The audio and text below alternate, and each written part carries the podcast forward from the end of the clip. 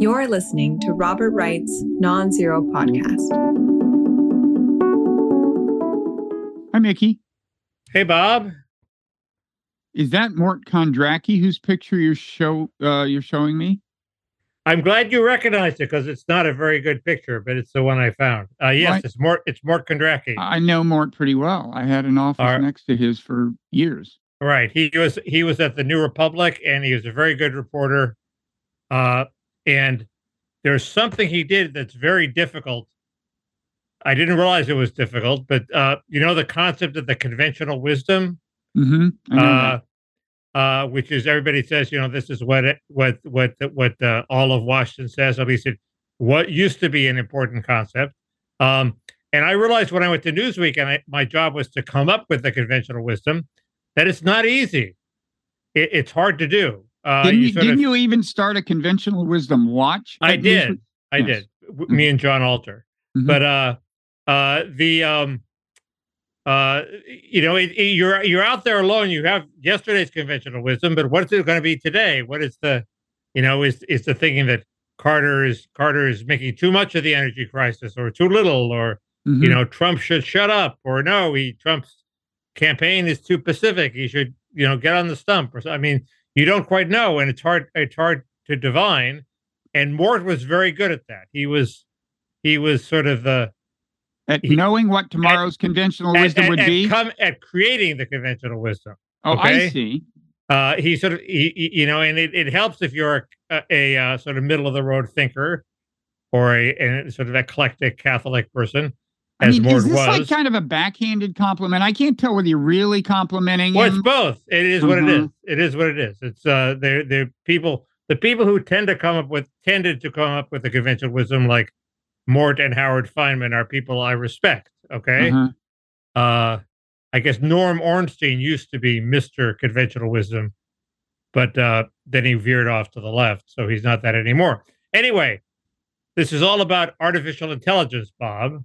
Ah, ah, it's all falling into place. Because because you wrote an article Mhm, uh, in your newsletter mhm. basically pointing out that because artificial intelligence, uh, you know, the, the, at least Chat GTP three, the the um, the, the the kind of language model that they use for that, Yeah, the large it- learning yeah. model or whatever. it ingests Large basically every it, it ingests basically everything written. So it everything that's written, so it just reflects what's written. It reflects uh, the the It's- conventional wisdom Right. that is embodied in those texts. And my question is, that's sort of bad as that's sort of bad, uh, you know, in itself, but also, is it capable of doing what Mort Kondracke did, which is come up with new conventional wisdom, or is it just going to plod along in the same old rut that the existing written material that it's ingested embodies? Uh, No, I think as it stands, it ca- it cannot uh, it cannot progno- it can't prognosticate first of all and tell us what tomorrow's conventional wisdom is going to be, and it also can't lead the pack. It can't be the trendsetter. I mean, it, it's it- just not going to say anything new. I mean, that was the point I was making. Is it's always just going to reflect uh, conventional biases, and and that's why they take active measures to kind of strip it of some biases uh the more offensive biases you know they have in effect focus groups i think that give it feedback and say i didn't like that answer and then uh somehow that kind of answer by virtue that- of that feedback becomes less likely that, in the future that just that just reinforces the conventional wisdom. no you it's think, totally uh, it's a unless- conventional wisdom machine that was a that was part of the point of the piece right? the other Well- part was we need something we need something more like uh and and by virtue of that it reflects you know the the political biases and so on of of, of the people.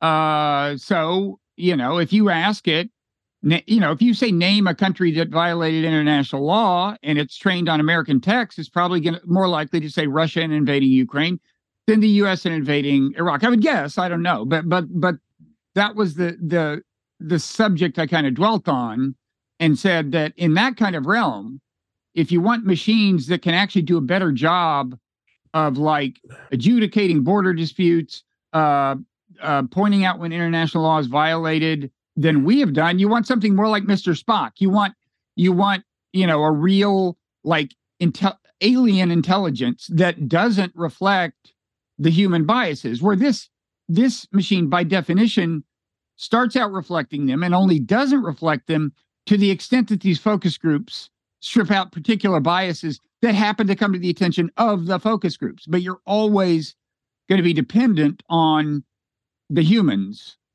for right. the frame of mind right it's sort of like conventional wisdom plus yelp which yields more yields more conventional wisdom it raises a whole lot of issues is the is is what it throws back at people basically the same thing as what people on the right call the narrative. I think by the, yeah. by the narrative, people mean the conventional wisdom. The other issue is is there a conventional wisdom anymore since we're now so polarized that actually there are no more Mort Kondracke figures. Yeah. Uh, uh, you know, it's either either you have the left conventional wisdom or the right conventional wisdom. We actually need more people creating conventional wisdom in the center. Um, uh, and, and, so if it reflects the narrative, that would mean it reflects the left conventional wisdom or the left liberal or the well, yeah, I mean, you know, the other place you can intervene with this, aside from like after it starts generating shit, kind of fine tuning it with the focus groups, as I'm calling them, uh, is in your selection of the original text. So it's kind of like the the problem faced by someone running Twitter or Facebook. It's like who are you going to let on the platform in the first place? Uh so, you know, if you if you did it the old-fashioned way, if you had really stern gatekeepers like the like the TV networks were, which really, you know, the margins left and right were not going to get anywhere near those pedestals. Uh if you if you kind of select your texts that selectively that it's trained on, you'll get something more like you want. Maybe that's uh, maybe maybe we should produce a Walter Cronkite machine. You know, uh, I don't know. I'm I'm not sure the Walter Cronkite machine was that good either, but but it is something that's missing. Uh, the it, uh, the other the other thing it, it seems to raise to me is reflected in this picture, Bob, which I'm sure you will recognize. That is uh Naomi. Um now I get the two Naomi's. I mean, I know which one she is, but you know what I mean. Klein Wolf. and Wolf. Wolf. And that's this Wolf. Is, yes. This is Wolf. Yeah. Um uh and, and and and the one the one article which sort of uh touched on this uh is said that it AI can't come up with the right answer, but it can generate suggestive crazy answers. Um and, or answers that seem crazy. And I remember back when Al Gore hired Naomi Wolf to advise him on his campaign, and everybody said how wacky and awful this was. And she told him to dress in earth tones. And I had a conversation with her, and she was so from a different planet than I was on. Many, I thought, many people are Mickey, but I know but, but maybe but she, she more than most. She was from a different, completely unconventional planet. Okay, yeah. Uh, Have you heard her ha- lately? Have you heard her lately? No, she, uh, I, I haven't. She, she's, I, she's moved uh, that's to what a different I hear. solar system. that's what I hear. But um, uh, the point is, I thought this was actually good for Al Gore because she was so from left field or some different field that it forces you to rethink your suppositions from the ground up. Say, wait, why do I think this is wrong? Okay, it's because mm-hmm. I believe in this or maybe it's not wrong. It, it like for, it was like it was like you you know you tear it down before you can build it up. Uh, and maybe uh, AI is good for that. It can't generate the conventional wisdom, but it can force you to rethink. Can't generate new conventional wisdom, but it can force you to rethink why you hold the old conventional wisdom because mm-hmm. it can come up with like wacky answers.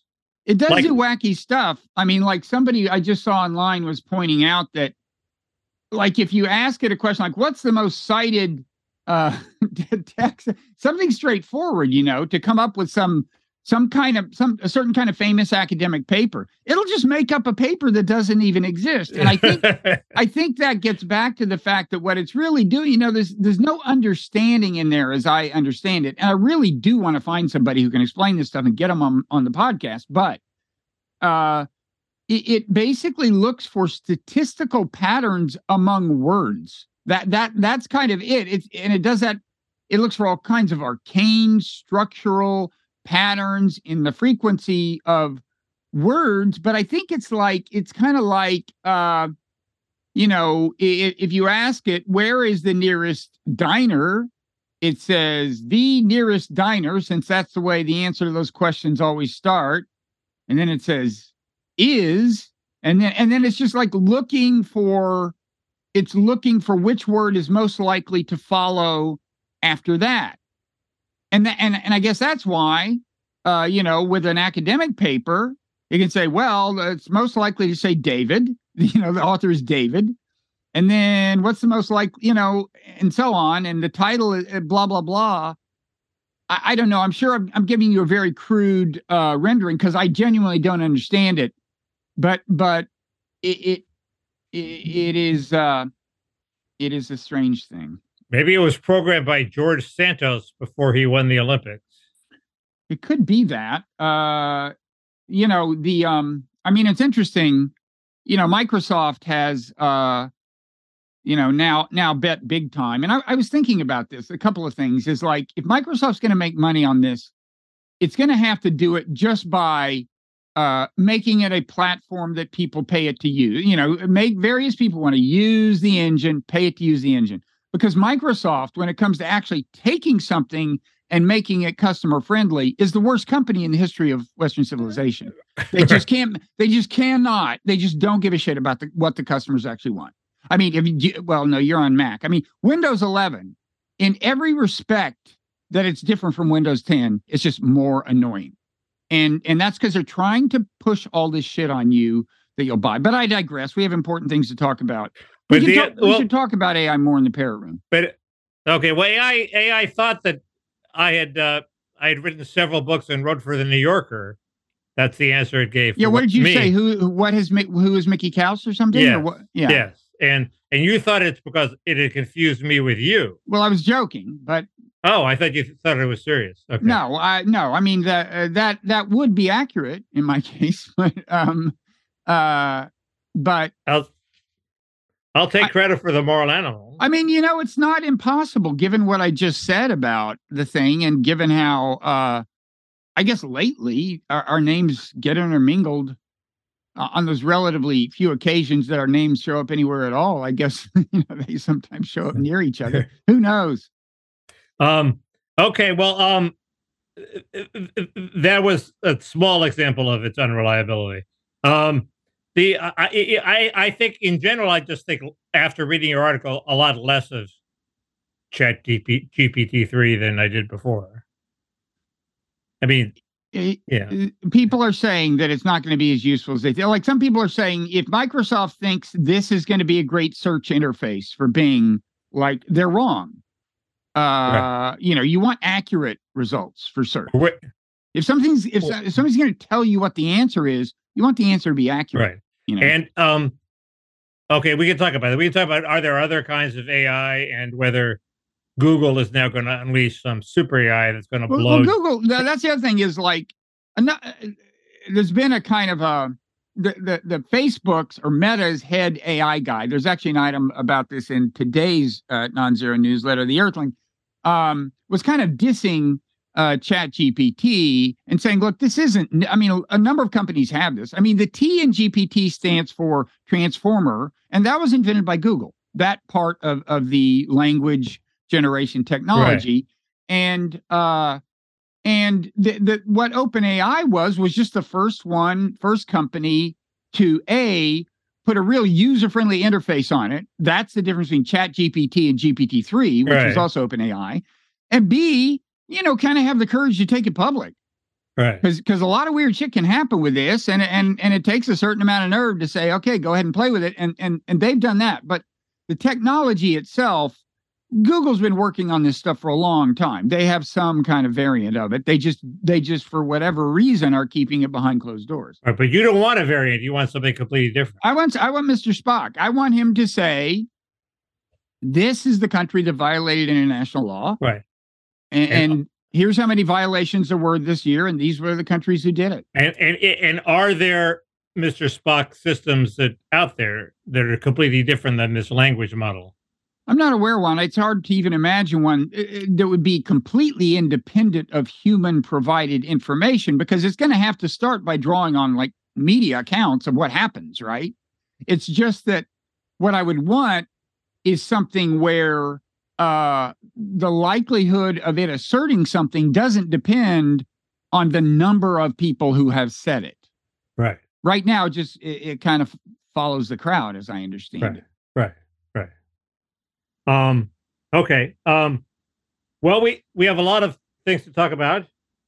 Uh, the, I I had thought this was going to be the week when we ran out of things. Listening to li- No. listening to uh to NPR, they were really scraping the bottom of the barrel for topics. But um, uh, Trump's, Trump's coming back to Facebook, for example. If you want to, if you want to Is it- segue from tech to politics, he's being is that exciting?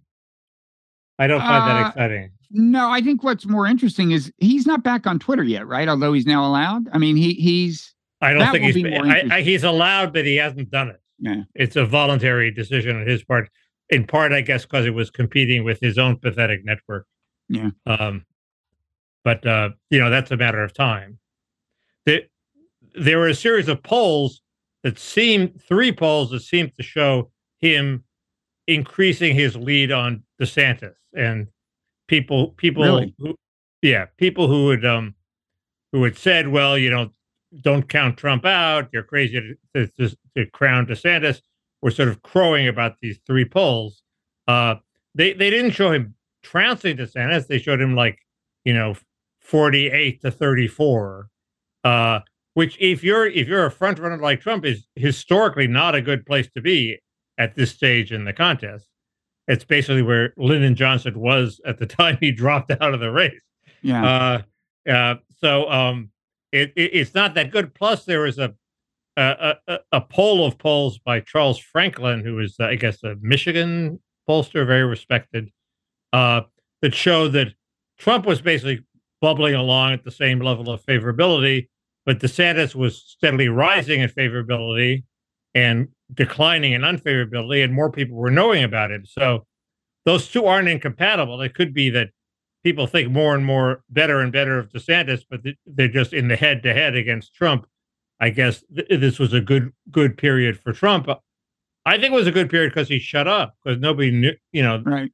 Uh, uh, you know, he's out of out of sight, out of mind, and so he's looking better, while Biden's in trouble because of this document craziness. So, um, uh, I, I, you know, I that's that's how I interpret it. I don't interpret it as Trump is going to now the favorite because he's actually there was a poll of New Hampshire. He's way behind in New Hampshire. Uh, DeSantis is beating him soundly in the early primary states, which historically is how you kill a frontrunner. hmm So, uh, that's you're my line. So you're still predicting Trump won't be the nominee. Correct. Um, Are, are the- there are there people who haven't been discussed? I mean, uh, how's that Nikki Haley looking? How's uh, Tony Blinken. Tony What- Blinken. Douglas Murray wrote a piece where he mentioned Tony Blinken as a potential presidential candidate. I'd never heard that. Kind of not crazy when you think about it. Uh, I, it's I, I don't I don't think it makes a lot of sense. You know, he's not a very to my mind, he's not a super uh impressive speaker. Uh he's he's got a little of that weird Mike Pompeo kind of fidgetiness, kind of a, a little, you know what I mean? yeah. Kind of a little a little bit of uh insecurity about the presentation. I seen it. or on- something. I seen it on- on him. I haven't seen it on Pompeo. I- I, Pompeo, haven't- I spent as little time watching Pompeo as possible. well, he's back in the news because he's got that Yeah. that uh, book that he was the lead blurber Yeah. of. Yeah, there was. Anyway, Blinken is the sort of guy who would. He's sort of like the the Martin Sheen. He he he would never be Mhm. elected. He would never be elected. He has, for one thing, what does he think of domestic policy? I mean, he's a foreign policy guy. This the and but Well, He he's a smart be- guy. He could he- think up the shit to say he- about he domestic. He, might could actually- talk a good game. Okay, he might that. actually be a pretty good president if he was somehow thrust into office. Uh, which leads me to the the, the incredible, incredibly terrifying thing about Trump are the three women who are competing to be his vice president. Uh, you will never guess who they are. Marjorie Taylor Greene. One, that's one. Uh, Uh, Marjorie Taylor Greene is on this big respectability kick where she endorsed McCarthy and she's playing ball and she's a team Mhm. player. it's all because she wants to be vice president. Well, Nikki Haley would love it, but she would he wouldn't have her at this point, right? She's the, At- the at- At this point, well, I don't know. You know, you never know. They, they, yeah. I thought John Kerry hated John Edwards so much that he would never choose him as vice president. Yet he did. Uh, Trump will. well, and look at Biden's vice president. You know, somebody who uh, on Right. the debate stage kind of like uh, took a stiletto to his face. Yeah, yeah. So Um, I, I, I, Haley's still in the running, but he, she's not one of the three I'm thinking of. Uh, Uh, you're gonna have to help me out here. Not what's her, Uh, not not Lo, not Bober. not whatever. Boebert. No. No, Um, Bo, uh, uh, has continued to be irresponsible while I'm going to go out on a limb and rule out Liz Cheney. Am I right about that, Mickey? Yeah, you're right about that. It's not Liz Uh, Cheney. So tell me, Yeah, who is well, it? Kari Lake. Oh yeah. Uh, What else has she got to do? The, well, yeah, she could be running for Senate. I mean, she could be doing a lot of things. Uh, she's blowing her entire career. Her only hope now is that Trump so values her, her, you know, refusing to concede defeat in her election that, uh, and she sucks up to him that uh, that he chooses her. And the third one is Elise Stefanik, who is a, uh, who is a little more. You, you have to sort of. She's not an obvious phony and a fraud and horrible person, but if you if you sort of drill down a little bit, you discover she's a phony and a fraud and a horrible person. Mm. Uh, she seems to be completely unprincipled. She was on immigration. She was pro amnesty. Then she flipped, and she'll just do whatever is necessary. Um, pretty embarrassing. So those are three horrible possibilities that make you think way less of Trump. Uh, that that's setting the bar pretty high for me. But um, I would think Kari Lake on paper makes the most sense. She does. She's the most dynamic, and she, you know, she'd be a Mm. good running mate. But she's, I, I don't know. It seems But to I me if she she she was rejected by the voters in Arizona, what are the what's the rest of America going to make of it? I mean, she was presumably more popular in Arizona than she well, would Trump be in another was, state. Trump was rejected by the voters of America, and he's running for president. Um, but aren't we get, uh, getting ahead of the game here? I mean, you generally don't choose a vice presidential candidate until you're nominated, right? And he's a little ways away from that. Yeah, but he's he's not above. Uh, he he like he's very impatient. He jumps the gun. It would be a The, good the stunt. gun the Yeah. gun has been jumped before, especially by candidates who are behind. Yeah. So if you uh you know remember Reagan chose his vice president before the the No. convention where he lost to Ford, and it's been done before. It's a it's a trick that's used. So it's not that early, but you know it's I don't know. It just it just it, it, it it's revealing about Trump that these people are sort of sucking up to him, and they actually have a hope of being vice president. Uh, Yeah, but So- as you just pointed out, it's not a very illustrious trio. uh, right. That's that's what it reveals about Trump. Oh, I see. He's- Okay. surrounded by people who aren't illustrious. Uh, the uh, Who'd have The- guessed? the other thing is, uh, uh, it seems to me the issue on DeSantis is people have started to focus on his uh, his Social Security stand, specifically his willingness to cut Social Security at one point. And th- so the big question about him is how how Paul Ryan is. Is he is is he really just a conventional Paul Ryan figure at heart? Uh, and and that would be a that would be death in the Republican primaries. So if he has a brain, and we know he has a brain, he's going to take steps to uh, get rid of that image.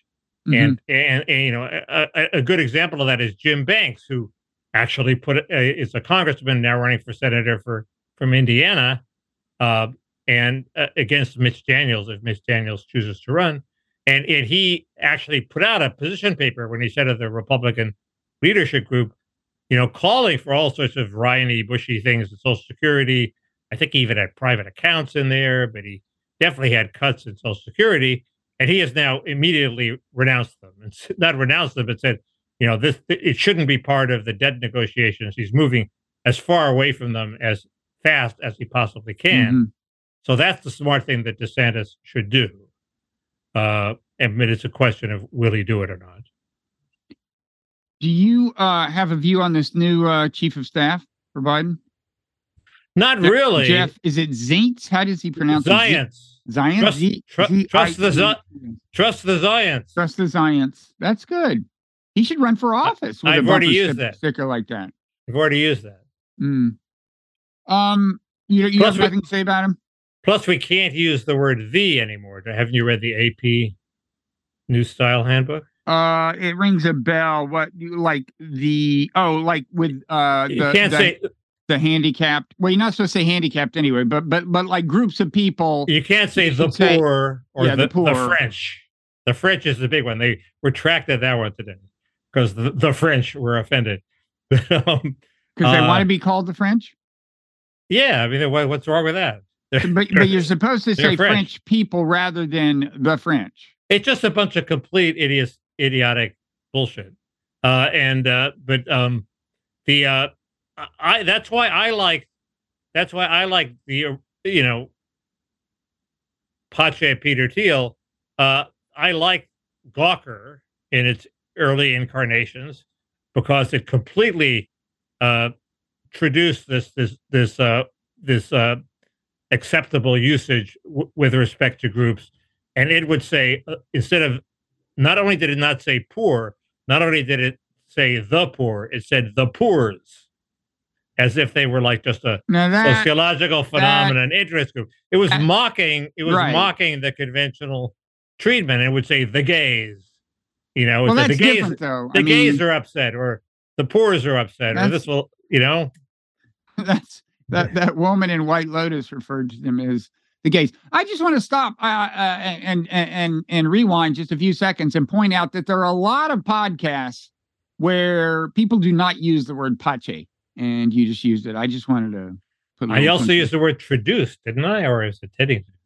maybe, but there's something about pache. I mean, what is that Latin? It means notwithstanding in Latin or something. Pretty fucking classic. like a lot of a lot of there are podcasts where people just say Anyway. notwithstanding and it's like what were you raised in a fucking barn man it's pache if you went to harvard so that, that was good That Peter Thiel put Gawker out of business, so it's not like notwithstanding Peter Thiel. It's like hold your fire, Peter Thiel. um, uh, so anyway, um, uh, and he had a beef, but but Gawker did have good writing, and I I, I love the mockery of the conventional. speaking of speaking of phenomena peter thiel is responsible for uh your man jd vance is is, is uh he's feeling it on ukraine right is he is he talking a bigger game now than you i mean i hadn't noticed him saying a lot but i just saw this morning he's like he's like you know what we could have spent this money for that we've been sending to ukraine He's always doing that, and he, he gets some sh- grief for it because, like, he he had a first he had he had an interesting proposal. I mean, he's showing that he's hard to put in a box. He hired uh, a a guy who works with Oren Cass at American Compact, I think it's I forget, I forget what the American Compact Compass, magazine Compass, is- no American Compass, I guess Oh. it is. Uh, uh, who is who is not that conservative, sort of like a you know a conservative who's trying to be a little liberal. He's for the child tax credit, but not for making it refundable, which was a good sign. And he said nice things about labor unions. So he's he's sort of it, it's hard to categorize him as hard right ultra MAGA. He's actually open to many ideas from the left. One of the ideas from the left that Vance had, which I thought was interesting, was making childbirth free. Childbirth is a big source of Well, that's what he said. He said if we took all the money we sent to Right. Ukraine, we could make childbirth free. I wasn't sure what he meant. What he and just then he meant pay to- all medical costs for child for Yeah. childbirth. Yeah, like have it be like a, a government subsidized thing. If you, I guess, if you can't afford it, the government will pay for it. He wants to encourage Mhm. childbearing. He was he's a big natalist. So anyway, but he had to preface it with this Ukraine thing, which has become a tick. And it was pointed out that why say that? Why not just say I want to make childbirth free? Why does it always have to be a Ukraine comparison? But yes, he has Ukraine on the brain, uh, and uh, he, um, I think, is sort of in, in in in more in your camp than in the Blob's camp. Not so much. I mean, I, I, I, mean, uh, He may- I mean, we, he may we even be talk the- about Ukraine. Stuff is He may even be but he may even be to your right. Anyway, I, I this is all a digression because you used the word V. What do you- what's the sense you used the word "the"? in? I forget. I forget. Uh, it's hard to go a long time without using that word. I found, but I'll do my best if if it's. But uh, what was you? What were you talking about? It's weird. I don't know. It wasn't the poor though. You're the one. You're the one who talks about the poor. Uh, God, I completely derailed. Of it was a good topic too. Oh well. Well, well, it'll, it'll Um, uh, the the next generation will pick up that torch and carry it. Now, now that we can't, we're incapable of remembering whatever we were talking Oh, about.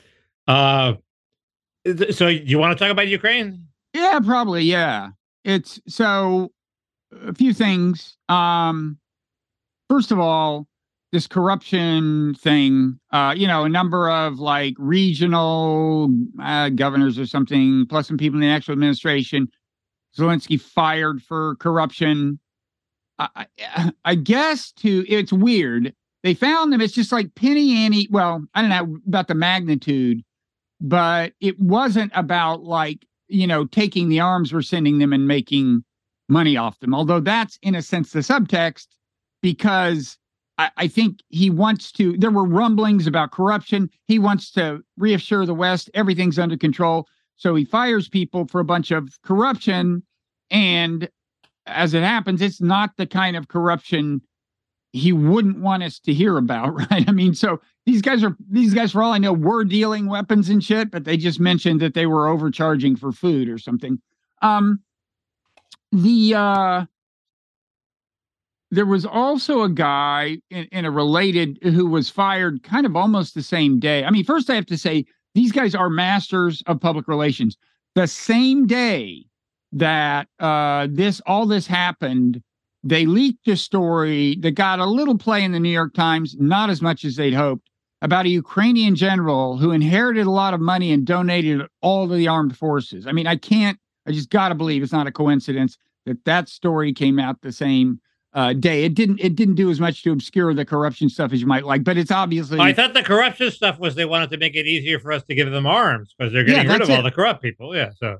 Well, yeah, they want to reassure us that that they want us. To, they want us to see the corruption story too. Well, do they? No, I, I think they kind of want the admin. They want elites to know that they want to create a talking point that elites can use whenever anyone says don't give money to the corrupt Ukrainians. I don't think they want this broadcast all over the news. And I think if they do want to broadcast, they're glad it's about food, not weapons. I, I guess I'd say. Yeah. Now there was another guy who who uh, left the government. That was a different thing. It was almost the exact same time. Uh, what he did was, you remember the missile that uh, killed I don't know dozens of Ukrainians landed on a, on an apartment building. Right. This was a guy who had been like a government spokesman. He used to be a, a secure, uh, like a, a national security blogger type. He said uh, you know, I think may what what may have happened is that our anti-aircraft missile hit this thing, knocked it off course, and it landed on the apartment building. And the next day, he was not working for the government. You, huh. That's that's not the but, that's not the talking but, point when civilians. But the big thing is that that uh, you know, by we're, we're sending them three Abrams tanks or something, and that was the excuse Germany needed to to let them send a bunch of German tanks. Are you for this? Does this does this annoy you that, or do you have an objection to sending tanks to Ukraine?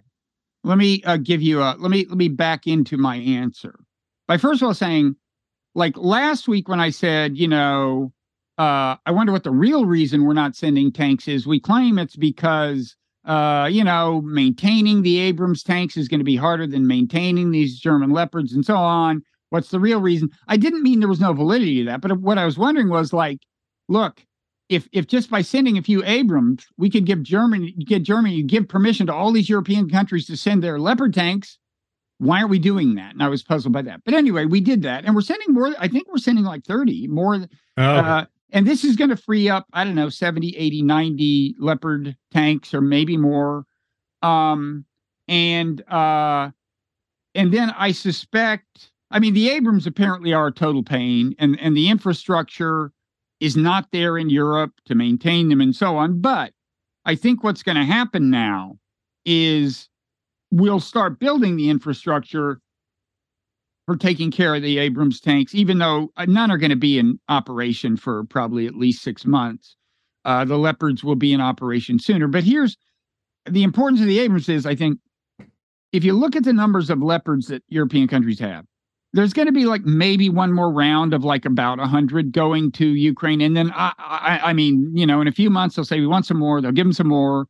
And, uh, but after that, I think the stocks start running low in Europe. Whereas the Abrams, we've apparently got like 3,500 of those in storage. So in principle, w- what, what we can now say, I mean, it, it now looks as if we can supply tanks at a mod at a you know moderate pace, but for a long, long time is what I'm saying. Is that they're building these pipelines that would ensure that. Meanwhile, we announced that we're uh, upping our production of artillery shells. We had already said we're gonna, you know, we're only making fourteen thousand a month. They use like ninety thousand. Uh, we're going to get it up to 20 by February, March. Now they announce, well, we're going to get it up to like 100 within, I don't know, a year and a half or two years or something. So that's on the way. And now I'm backing into the answer to the question, which is okay. So, with all the stuff that's the weapons that are going to Ukraine and these supply lines, and we're building the infrastructure for artillery shells, we can plausibly say to Russia, look, we can keep this going for a long time. It's it's going to be a while before Ukraine runs out of people. Even though, as I've said before, they're going to run out of people before Russia does, and that's a problem. But we can we can now say to Russia, you know, how long do you want to play this game? We can probably, with this kind of support, we they can probably keep you from some huge breakthrough. You're probably not going to get a whole lot more land. Um, why don't we start talking peace? Uh, and, and, unless you want to risk, uh, you know, your troops getting seriously rolled back. And by the same token, we have the leverage with the Ukrainians to say, you know, we can we can cut this off if you don't want to talk peace the way we want you to talk peace. The point is, if if you were wanted to use this weapons flow to get Russia to the table and get this war ended uh, before you know nuclear war breaks out, and also before a lot more people die, uh, and a lot and all kinds of other risks have a chance uh, to uh, realize their dark potential. Um, if you're going to use it that way, I'd say great you know, yeah, let's let's uh, start sending tanks and then let's use them as leverage. But will this administration do this? I doubt it. I don't know. Are, uh, are tanks a, it, it just seems to me are tanks a stabilizing force or a destabilizing force? It seems to me aren't they mainly useful as an offensive weapon and you can sort of pierce the enemy's lines and that could create a whole a whole I mean, like I mean that, volatile people, mess there, right? The main official rationale is offense. We're going to use this to retake, you know, eastern Ukraine. But most most weapons can be used for defense or offense in one sense or another. And in this case, uh, the mere threat of these tanks uh, can tie down Russian troops. You know, right or you can use them in a feint. And because of all of this armor, the Russians are going to have to commit a lot of resources to a particular place and then can't use them to to launch an offensive in some other place. So right. it can work both ways, but people are talking about them as offensive uh, weapons. When, when are, are are they less destabilizing in the sense that I, I read some uh, from some sort of anti-interventionist war skeptic you know, what happens when the first US supplied missile hits the first Russian city? How does Russia react? And that does seem to be a huge risk. There seems to be less risk about providing tanks. I mean, they're not going to yeah. like destroy a Russian city. Although Russia's acting as if, you know, uh, the tanks are, uh, you know, the, the, the idea of the tanks is, is to uh, is to invade Russia. You can't tell how much of this is sin- sincere. You know, Russia started putting like uh, anti-aircraft stuff on on top of uh, like the Ministry of Defense, built apartment building in Moscow, and uh, it's not like I, I gather it's for drones because they have I think they have anti you know missile systems in place already, and I can't tell the extent to which they think this is a real threat, which it could be. Ukraine has used uh, drones this way, uh, or they're just trying to scare the people into thinking that this is a fight for uh, national salvation. Um, but uh, I don't know. What was your, did I didn't answer your question? I, I, I, the question is: Are tanks less threatening? And and the the bigger question is: Oh, the missile. But if one of our missiles struck a city, would Russia ignore it? Would that cause them to press the nuclear button? Would it cause the populace to to say this war is a bad idea, or would it cause the population to think we have to fight this war? Let's go all out. Oh, I think if if uh, American missiles hit a Russian city, that would uh, that would be good for Putin politically in terms of the amount of support uh, he has. I was talking to Nikita, our friend Nikita, on a podcast that's going to air Tuesday, and uh, he was saying the poll. He was saying just quit paying attention to public opinion polls. He's hearing that in some that the the the percentage of Russians who just refuse to respond is in some cases up to ninety seven percent. Um, so uh, we don't know what kind of support he's got. I would think that would increase it. You know, the U.S. has been pretty restrictive uh, with with even the relatively long range missiles, the HIMARS we've given them. I think you know we've laid down the law about where they can and can't be used. Certainly not on Russian turf. You know, Ukraine uh, is agitating for the longer range uh, long range missiles, including the longer range version of those uh, HIMARS or the ones that that can uh, go from the same launchers. But we've been uh, I don't know. We'll see. But we're we're just loosening things up in general, and uh, I you know people say, well, Putin says it's his red line, but apparently it's not. Yeah, I don't think any weapon system is the thing that's going to lo- get him to to do something uh, super incendiary, possibly including nuclear weapons. I, I, I think it's about when he feels politically impaired, when he feels like he can't he has to advance on the battlefield or he will be imperiled politically or he can't suffer any more losses or he will be imperiled politically. And as i've said we just don't know where that is. What um what about isn't it obvious that now the russians launched their offensive before all the tanks get there? Uh, uh, there have been you know stories saying that that's an incentive. I, I don't think the tanks will be operational big time until uh, you know there's there's the winter when the ground is frozen enough to launch offensives although this is a pretty warm winter uh, and and that hasn't happened as fast as usual. I don't know what status is now. Then there's the wet season when it's too wet, uh, and then like around mid-April, the ground is firm enough again. I think the soonest these tanks will be ready is then. And look, the Russians are being pretty active. Most of the offensive action, at least offensive attempts, as far as I can tell, um, are coming from the Russia side. There's there's a town called Vuhledar in the south It's very important logistically. If the Russians can control it, apparently, then they can start making use of this rail line in the south, which would really be a big logistical boost. They're fighting for that right now. That's a big one. Uh, and uh, you know they're making incremental progress north of there in the in uh, uh, in the places I mean, we've talked about if the ground's not frozen now, when is it going to freeze? It's. I think it's half and half. I mean, I mean, yeah, it's like yeah. uh, it's freezing, uh, like every day. The it's above freezing for part of the time and below freezing for part of the time. So, I, I, so it's not rock solid ground, but probably you can you can, you know, it's probably pretty hard. I don't know. Um. Well, the Abrams is sort of a light you know, has a light touch on the land. I'm sure that yeah. Abrams will be being to... sarcastic. Are these tons or metric tons? Because they're saying these things like 70 tons or something, right? It's like I believe it. 70 real tons, like 2,000 like, pounds? I, I'm joking. I don't. I, the answer is I don't know. It sounds. I mean, I assume metric tons heavier, are... heavier than the even the Ford electric pickup, which is six thousand pounds. The um, the they also have that uranium armor, right? That's not light. No, they're super heavy, and apparently they're saying like the, the the infrastructure issue is so much more complicated than people realize.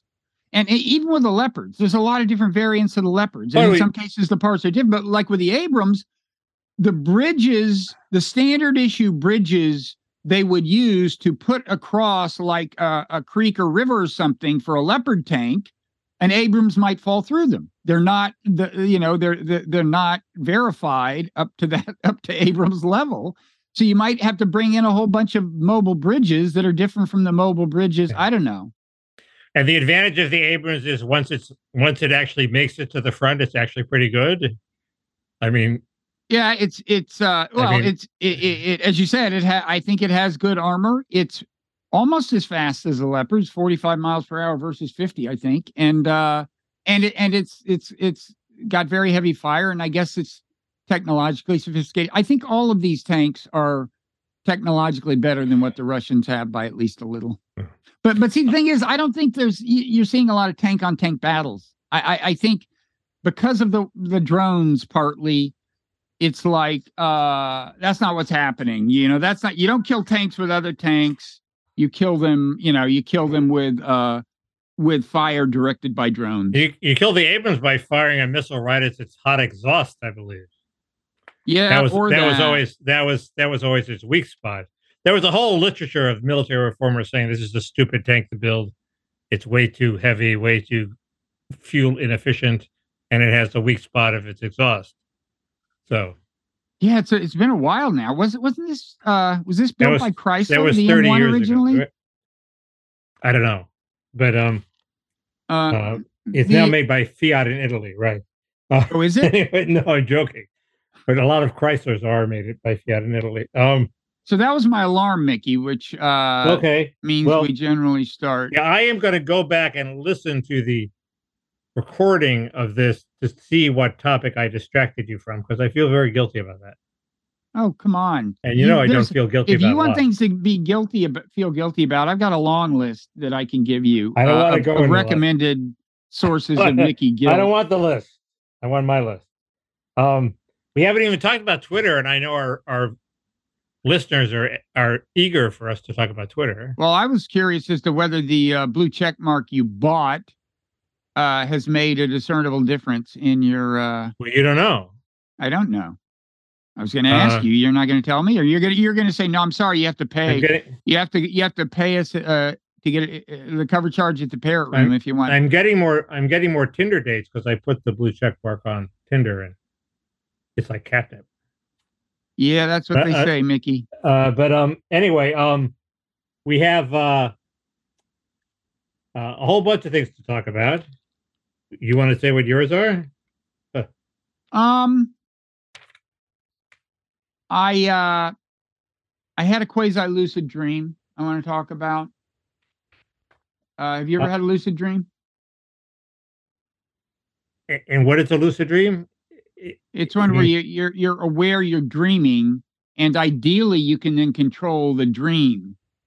Imagine the possibility. I've almost Mickey. had that. I've almost had that. Um,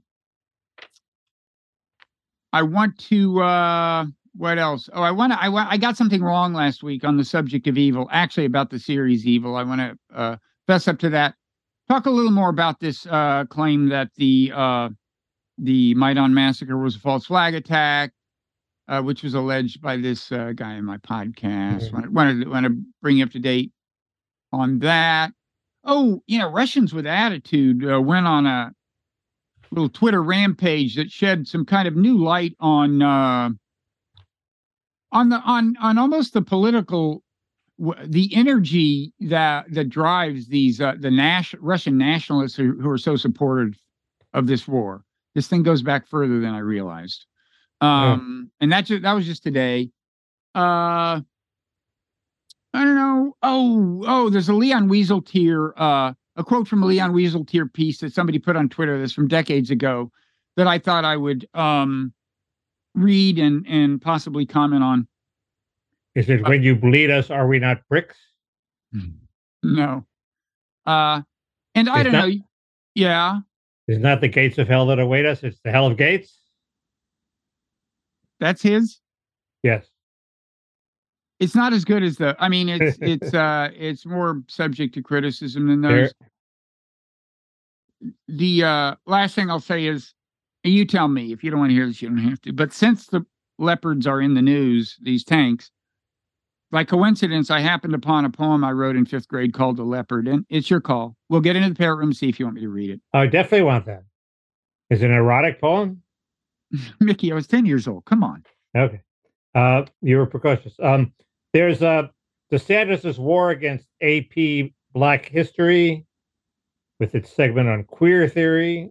Uh, we might talk about that.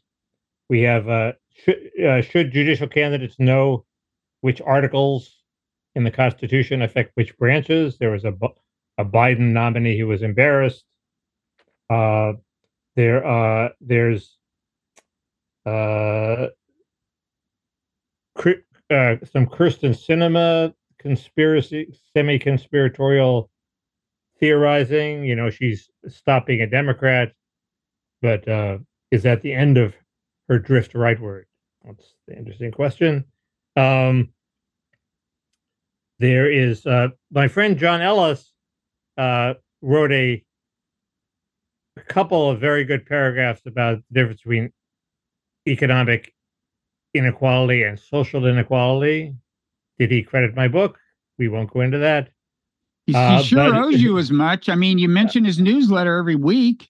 You would think, wouldn't you? But anyway, he made an interesting point uh, that either advances the ball or doesn't advance the ball, and I want to ask you whether it does or doesn't. Also Uh. Uh, and uh, uh, that's is there some exciting child tax credit news? Mm. And I want to know why is Google going to collapse? I can't wait. I mean, they have this whole big building. They took over this giant shopping center right near where I live, uh, and they've redone it, and it looks like a college campus. I just can't wait until it like collapses.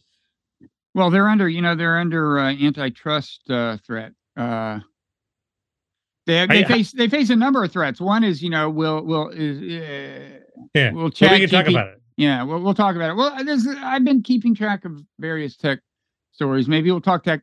Well, probably we should mention that uh, all hell may break loose, in Israel uh, on, on on two levels. I mean, there was a, a you know thing in the West Bank uh, where where I think nine people were killed, and uh, and meanwhile, Israel's domestic politics are kind of fraught.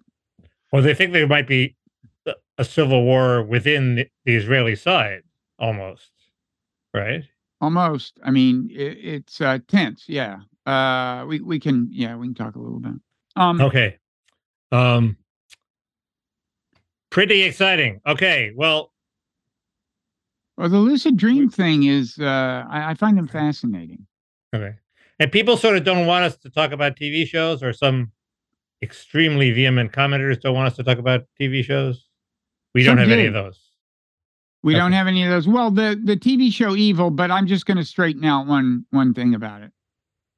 it Oh. It's it's not it's it's it's Okay. it's in the archives. That show. It's not. Yeah. yeah. Okay. All right. So we will Evil. see. Patreon, Patreon.com slash parrot room is uh, where we will see. Wait, wait. Fir- First to evil. You know, I thought I saw signs of autonomy on the parrot. I'm not sure it said exactly what you said. This is getting scary. There's a Twilight. Zone about this, Mickey. Okay. well, yeah. I thought first to evil was pretty witty of the parrot. It, talking about Google, very witty parrot. Yeah. It was. Yeah, it- hey, yeah. I okay. get I I- get no credit. the nickel just dropped. I, I I get the joke, and I'm uh, I, I get no respect around here. I'm okay. R O T F And I'll uh, we'll see people in the room.